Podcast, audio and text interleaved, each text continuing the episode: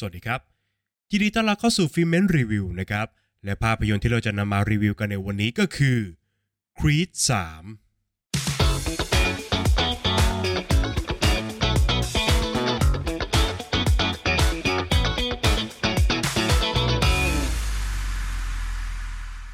หลังจากครองแชมป์มาอย่างยาวนานนะครับอดอนิสครีดตัดสินใจแขวนนวมแล้วก็ผันตัวมาทำงานเบื้องหลังของวงการมวยแทนครับ แต่แล้วเดเมียน พื่อนรักในอดีตของอดอนิสก็ได้โคจรกลับเข้ามาสู่ชีวิตของเขาอีกครั้ง เพื่อจะทวงคืนทุกอย่างจากอดีตอันโหดร้ายระหว่างพวกเขาทั้งคู่ครับอดอนิสจึงต้องตัดสินใจครั้งสำคัญในการเผชิญหน้ากับอดีต และก็สาสางปมแค้นระหว่างเขากับเดเมียนบนสังเวียนผ้าใบ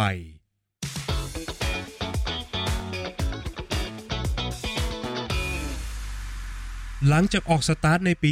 2015 นะครับ ภาพยนตร์ spin-off จากแฟรนไชส์ร็อกกี้อย่างครีด ก็บ่มเลือดนักชกมานานกว่า 7 ปีแล้วครับ ตลอดทั้ง2ภาคที่ผ่านมานั้นครีดสามารถรักษามาตรฐานของตัวเองได้ดีมาโดยตลอดนะครับ ก่อนที่นักแสดงนำอย่างไมเคิลบีจอร์แดนจะเลือกเดินตามรอยรุ่นพี่อย่างซิลเวสเตอร์สตอลโลนที่เริ่มผันตัวเองมากำกับภาพยนตร์ในแฟรนไชส์หลักตั้งแต่ร็อกกี้ภาคที่ 2 ครับ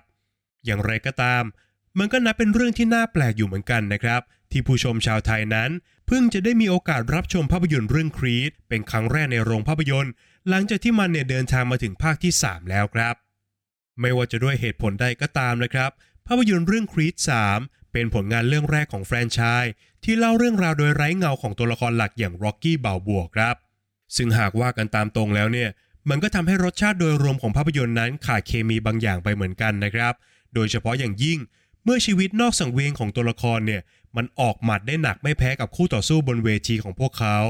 ตัวละครอย่างร็อกกี้เนี่ยเป็นศูนย์ถ่วงที่ดีสำหรับการพัฒนาและก็เติบโตของอโดนิสนะครับ เนื่องจากร็อกกี้นั้นมีความเป็นผู้ใหญ่ที่สุขุมลุ่มลึก มีสติ และมีประสบการณ์มากกว่าอโดนิสครับ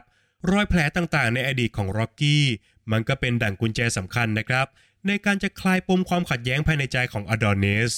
และแม้ว่าในภาพยนตร์ภาคนี้ บทบาทดังกล่าวเนี่ยจะถูกแทนด้วยแม่ของอโดนิสอย่างแมรี่แอนนะครับ แต่เคมีดังกล่าวเนี่ยมันเป็นสิ่งที่ทดแทนไม่ได้จริง ๆ ครับ แต่ที่ผมรู้สึกว่ามันน่าเจ็บปวดกว่าก็คือ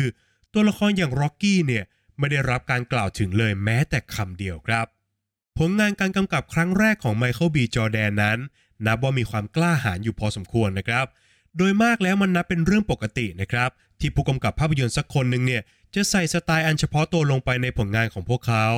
แต่กับผลงานที่เป็นแฟรนไชส์และก็มีภาพจำอันยิ่งใหญ่นั้น การใส่สไตล์ที่แปลกใหม่ลงไป มันอาจจะทำให้ผู้ชมเนี่ยสาบส่งได้ไม่ยากนะครับ แต่ไมเคิลบีจอแดนก็สามารถทำให้ครีด3มีทิศทางที่ชัดเจน รวมไปถึงสามารถยืนได้ด้วยขาของตัวเองครับ โดยเฉพาะอย่างยิ่งเมื่อเจ้าตัวเนี่ยเคยออกมาให้สัมภาษณ์ก่อนภาพยนตร์จะเข้าฉายนะครับว่า เขาได้รับอิทธิพลอย่างมหาศาลจากแอนิเมะของญี่ปุ่นครับ ซึ่งเขาก็นำมันมาปรับใช้กับฉากชกมวยของเรื่อง ผลลัพธ์ก็คือความแปลกตาและความสดชื่นใหม่ ๆ ที่เราเนี่ยไม่เคยได้เห็นจากแฟรนไชส์นี้มาก่อนนะครับ ไม่ว่าจะเป็นการใช้ภาพ slow motion การใส่ห้วงความคิดวิเคราะห์ และการอ่านจุดอ่อนของคู่ต่อสู้ระหว่างที่อยู่บนเวที หรือแม้กระทั่งความทะเยอทะยานที่มันยิ่งใหญ่ขึ้นในช่วงแมตช์ชิงแชมป์ท้ายเรื่องนะครับ ซึ่งหากผลตอบรับจากผู้ชมในวงกว้างเนี่ยชื่นชอบ มันก็อาจจะกลายเป็นลายเส้นใหม่ของแฟรนไชส์นี้ เหมือนกับที่ร็อกกี้ทุกภาคเนี่ยโดดเด่นเหลือเกินนะครับกับฉากการซุ่มซ้อมอันฮาลิโหดของตัวละครนั่นเองครับ อย่างไรก็ตาม ด้วยความที่เป็นครั้งแรกของไมเคิลบีจอแดนนะครับ มันก็ทำให้ภาพรวมของเรื่องนั้น ดูจะมีความพยายามที่จะสมบูรณ์แบบมากจนเกินพอดีครับ เพราะว่าสิ่งที่ทั้งร็อกกี้และก็ครีดนั้น โดดเด่นร่วมกันในฐานะแฟรนไชส์ก็คือ การสร้างสมดุลอันยอดเยี่ยมระหว่างดราม่าและก็ความน่าตื่นเต้นของการต่อสู้เข้าด้วยกันครับ แต่หลายต่อหลายฉากของครีด3นั้น มันถูกปั้นแต่งจนขาดความเป็นธรรมชาติ บางจังหวะของเรื่องนั้น มันดูเป็นการโหมอารมณ์ใส่ผู้ชมจนเกินพอดีครับ จนทำให้จุดเปลี่ยนของดราม่าในเรื่อง มันดูขาดน้ำหนักและถูกพัฒนาอย่างไม่เรียบเนียนเท่าไหร่นัก โดยส่วนตัวแล้วนะครับผมคิดว่าหากครีด3เนี่ยลดทอนเทคนิคบางอย่างลงไปบ้าง แล้วหันมาเล่าเรื่องราวด้วยความเรียบง่ายหรือธรรมชาติมากขึ้น มันน่าจะทำให้ผู้ชมเนี่ยเข้าถึงอารมณ์ของภาพยนตร์ได้อย่างลึกซึ้งมากขึ้นตามไปด้วยครับ นักแสดงทุกคนในเรื่องนั้นยอดเยี่ยมนะครับ แต่ผมรู้สึกว่าคนที่โดดเด่นจนแย่งทุกสายตาของผู้ชมไปก็คือ โจนาธานเมเจอร์สในบทของเดเมียนนั่นเองครับ ซึ่งเดเมียนเนี่ยเป็นคู่ปรับของอโดนิสในภาพยนตร์นะครับ และมันก็ไม่ใช่เพียงแค่การที่โจนาธานเมเจอร์สเนี่ยทุ่มเทสร้างร่างกายอันกำยำแข็งแกร่งราวกับเครื่องจักรขึ้นมาเท่านั้นนะครับ แต่มันยังรวมถึงการที่เขาเนี่ยสามารถมอบบุคลิกอันน่าเกรงขาม และก็อัดแน่นไปด้วยความโกรธให้กับตัวละครได้อย่างยอดเยี่ยมเกินบรรยายจริง ๆ ครับ รวมถึงการออกแบบท่วงท่าลีลาการต่อสู้ที่ดูเฉพาะตัว แต่ก็เต็มเปี่ยมไปด้วยความดุดันของหมาจนตรอก ที่พร้อมจะทำทุกอย่างเพื่อแลกมาซึ่งชัยชนะครับ แววตาของโจนาธานเมเจอร์สเนี่ยแสดงออกอย่างชัดเจนนะครับว่าเดเมียนจะไม่ลังเลเลยนะครับ หากเขาต้องเข่นฆ่าคู่ต่อสู้ให้ตายคาเวที เพื่อให้ได้มาซึ่งเข็มขัดแชมป์ครับ โดยรวมแล้วนะครับภาพยนตร์เรื่องครีด3นับเป็นการเปิดตัวที่ดีของไมเคิลบีจอแดนในฐานะผู้กำกับภาพยนตร์ครับ เขาสามารถพาแฟรนไชส์อันเป็นที่รัก ให้ก้าวพ้นจากร่มเงาของร็อกกี้ เพื่อจะยืนหยัดอยู่บนรอยเท้าของตัวเองได้อย่างกล้าหาญนะครับ รวมถึงการสร้างสรรค์สไตล์ใหม่ๆให้กับฉากชกมวย จนสามารถยกระดับไปสู่การสร้างภาพจำใหม่ๆของแฟรนไชส์ได้อย่างน่าชื่นชมครับ โดยเฉพาะอย่างยิ่งเมื่อทุกอย่างเนี่ยถูกถ่ายทำด้วยระบบ IMAX การรับชมมันบนระบบฉายที่ดีที่สุด มันก็ทำให้ทุกการออกหมัดนั้นยิ่งดูหนักหน่วงรุนแรงมากขึ้นเป็นทวีคูณครับ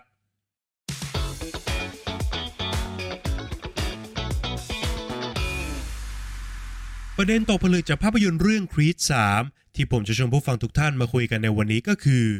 การให้อภัยกับตัวเองในอดีต คือการพิสูจน์คุณค่าของตัวเราเองในปัจจุบัน ตลอดเส้นทางของแฟรนไชส์อย่างครีดตัวละครหลักอย่างอโดนิสนั้น ต้องต่อสู้กับอดีตของตัวเองมาโดยตลอดครับ เริ่มตั้งแต่การเกิดมาเป็นลูกนอกสมรสของนักมวยระดับตำนานอย่างอพอลโลครีดและการดิ้นรนเพื่อตามหาจุดยืนของตัวเอง ภายใต้ความสับสนภายในจิตใจของตัวละครครับ ไล่มาจนถึงการต่อสู้กับครอบครัวดาโก้ ซึ่งเป็นผู้พรากชีวิตพ่อของเขาไปอย่างโหดเหี้ยมคาเวทีครับ โดยทุกการเผชิญหน้ากับอดีตของอดอนิสนั้น เขาเลือกจะใช้ความเกลี้ยกล่อมในการเอาชนะมันมาโดยตลอดครับ และเขาก็ไม่เคยรู้สึกว่าเกรงกลัวต่อคู่ต่อสู้ของเขาเลยนะครับ นั่นก็เพราะว่าอดีตอันโหดร้ายเหล่านั้น มันเป็นเพียงเศษเสี้ยวของการเติบโตของเขา และทุกอย่างมันก็ล้วนโคจรอยู่รอบตัวของชายที่ชื่อว่าอดอนิส หากแต่อดอนิสนั้น ไม่เคยมีส่วนโดยตรงกับอดีตเหล่านั้นครับ แต่ศึกครั้งนี้มันกลับแตกต่างออกไปครับ เมื่ออดีตอันโหดร้ายนั้น มายืนเขาในรูปแบบของเพื่อนสนิทในวัยเด็ก และอดอนิสเองก็มีส่วนเกี่ยวข้องโดยตรงกับอดีตในครั้งนั้นครับ ตลอดระยะเวลาที่ผ่านมาเนี่ยอดอนิสพยายามจะวิ่งหนีและเหยียบความผิดพลาดนั้นไว้ใต้พรมมาโดยตลอดนะครับ พร้อมกับเดินหน้ากอบโกยความสำเร็จ แล้วก็แขวนนวมพร้อมกับตำแหน่งแชมป์ในท้ายที่สุดครับ จนกระทั่งเขาได้พบเจอกับเดเมียนอีกครั้ง ทุกสิ่งที่เคยผิดพลาดเนี่ย มันจึงกลับมามีตัวตนในใจของอโดนิสอีกครั้งหนึ่งครับ ส่วนที่เข้มข้นที่สุดของ part ดราม่าคงหนีไม่พ้นภาวะที่อโดนิสนั้น ต้องเผชิญหน้ากับคำถามครั้งสำคัญครับว่า มันจะเกิดอะไรขึ้น หากเราตัดสินใจเดินหน้าแล้วก็ทิ้งตัวตนในอดีตของเราไว้เบื้องหลัง หรือหากเราตัดสินใจเผชิญหน้ากับมัน สิ่งที่เราสร้างมาในปัจจุบันนั้นมันมีค่าพอในการเดิมพันครั้งนี้หรือไม่ ก่อนที่อดอนิสจะค้นพบทางออกของตัวเองครับว่า หนทางสู่ชัยชนะที่แท้จริงนั้น มันคือการยอมรับความพ่ายแพ้ครับ และมันก็ไม่ใช่เรื่องที่ผิดเลยนะครับ หากว่าเราเนี่ยจะหวาดกลัวกับอดีตอันโหดร้ายของตัวเอง ดังนั้นสิ่งที่สำคัญที่สุดก็คือ การให้อภัยต่อความผิดพลาดในอดีตของตัวเราเองครับอดอนิสนั้นคิดว่าการที่เขาเนี่ยมีมนทินติดตัวในอดีต มันจะเป็นการลดทอนคุณค่าของสิ่งที่เขาสร้างมาในปัจจุบัน ซึ่งแท้ที่จริงแล้วเนี่ย มนุษย์ทุกคนล้วนเคยผ่านความผิดพลาดในชีวิตมาด้วยกันทั้งสิ้นนะครับ เมื่ออดอนิสตัดสินใจยอมรับความจริงที่เกิดขึ้น ให้อภัยต่อบาปที่ตัวเองก่อ และหันมาใส่ใจกับคุณค่าของปัจจุบันมากขึ้น นั่นจึงทำให้เขาสามารถเปลี่ยนความกลัวในอดีต มาเป็นความกล้าหาญรวมถึงแรงผลักดันในการหวนคืนเวทีอีกครั้ง เพื่อจะสางปมในใจของเขากับเดเมียนนั่นเอง ฝากไว้ให้คิดกันนะครับ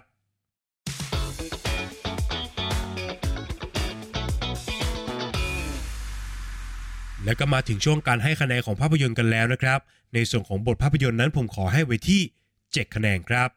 บทภาพยนตร์สามารถสร้างความขัดแย้งที่น่าสนใจขึ้นมาได้สำเร็จ รวมไปถึงการก้าวออกจากร่มเงาของร็อกกี้ก็สามารถทำออกมาได้ไม่เลวนักนะครับ แต่ในแง่ของความขัดแย้งที่มันก่อตัวขึ้นเนี่ยมันกลับไม่ได้เข้มข้นมากมายนัก แต่การขาดหายไปของร็อกกี้เนี่ยกลับกลายเป็นช่องโหว่ใหญ่ ที่ทำให้แฟรนไชส์นั้นขาดเคมีที่น่าสนใจไปเช่นกันครับ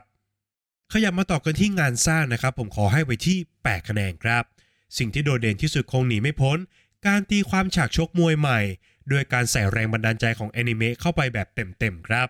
ซึ่งมันก็ทำให้ผู้ชมนั้นสัมผัสได้ถึงความหนักหน่วง ของทุกหมัดที่มันถูกปล่อยออกไปจากตัวละครได้มากขึ้นนะครับ เห็นรายละเอียดของการชกมากขึ้น และก็ดูจะแปลกหูแปลกตามากขึ้นกว่าเดิมครับ แต่ถึงกันนั้นในฉากดราม่าของเรื่อง ผมกลับรู้สึกว่าหนังเนี่ย พยายามจะถ่ายทุกอย่างให้มันสวยเกินไปสักหน่อยครับ จนหลายครั้งงานด้านภาพเนี่ย มันดูจะแย่งความสนใจไปจากดราม่าของเรื่องราวมากจนเกินไปครับ ขยับมาต่อกันที่นักแสดงนะครับ ผมขอให้ไว้ที่ 9 คะแนนครับโจนาธานเมเจอร์สแสดงให้เห็นอีกครั้งนะครับ ถึงฝีมืออันยอดเยี่ยมของเขา เขาสามารถมอบความสลับซับซ้อนทางอารมณ์ให้กับตัวละคร ซึ่งถูกเขียนขึ้นมาอย่างธรรมดาให้พิเศษขึ้นมาได้อย่างเหลือเชื่อมากๆครับ รวมไปถึงลีลาการชกมวยที่ทั้งน่าเกรงขาม แล้วก็ดูจะมีเอกลักษณ์เฉพาะตัวที่น่าจดจำมากๆ ผมเชื่อเป็นอย่างยิ่งนะครับว่าในไม่ช้านี้เนี่ยจนาธานเมเจอร์สน่าจะเริ่มมีบทบาทมากขึ้นบนเวทีรางวัลในผลงานเรื่องต่อๆไปของเขาแน่นอนครับ ขณะที่นักแสดงนำอย่างไมเคิลบีจอแดนและก็เทซ่าทอมสันนั้น ก็ยังคงยอดเยี่ยมตามมาตรฐานนะครับ แต่ต้องยอมรับตามตรงครับว่า ทุกครั้งที่โจนาธานเมเจอร์สปรากฏตัวเนี่ย เขาสะกดทุกสายตาของผู้ชมได้อย่างหมดจดจริง ๆ ครับ ข้อคิดที่ได้นะครับ ผมขอให้ไว้ที่ 7 คะแนนครับ ภาพยนตร์ถ่ายทอดการเผชิญหน้ากับอดีตของตัวละครออกมาได้น่าสนใจ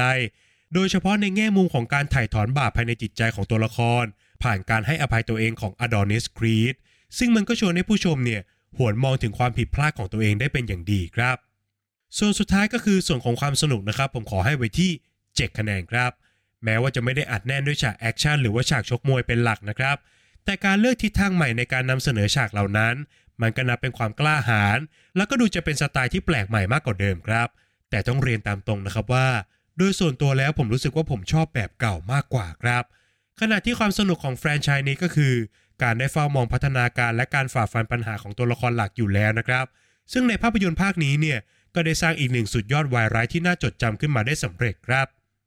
จากคะแนนทั้ง 5 ส่วนนะครับหารเฉลี่ยกันออกมาแล้วทำให้ภาพยนตร์เรื่อง Creed 3ได้คะแนนเฉลี่ยจากฟรีเวนต์ไปอยู่ที่ 7.6 คะแนนครับ